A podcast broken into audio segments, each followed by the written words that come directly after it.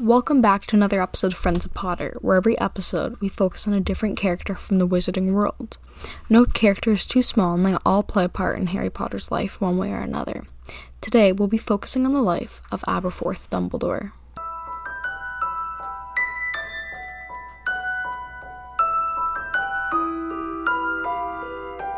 Aberforth Dumbledore is a half blood wizard and was born to Percival and Kendra Dumbledore.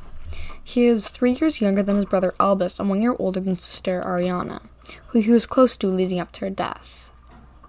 And at Ariana's funeral, Aberforth blamed Albus for Ariana's death and broke Albus's nose.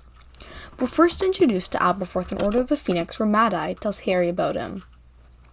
It says, That's Dumbledore's brother, Aberforth. Only time I ever met him. Strange bloke. Aberforth attended Hogwarts and then went on to be the barkeeper at the Hog's Head.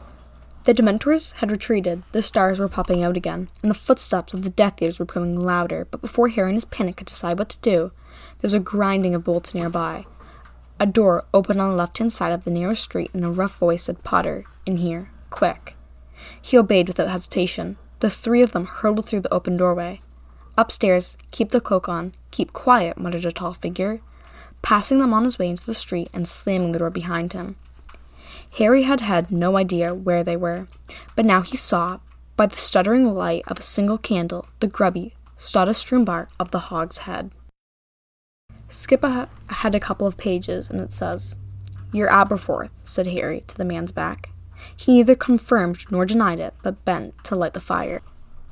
We later learned in the Deathly Hallows that Aberforth was secretly aiding Neville and several other students when they took refuge in the Room of Requirement because he had a tunnel connecting the Room of Requirement to the Hog's Head. Harry, Ron, and Hermione came into Hogsmeade trying to enter Hogwarts, and Aberforth helped them escape from Death Eaters.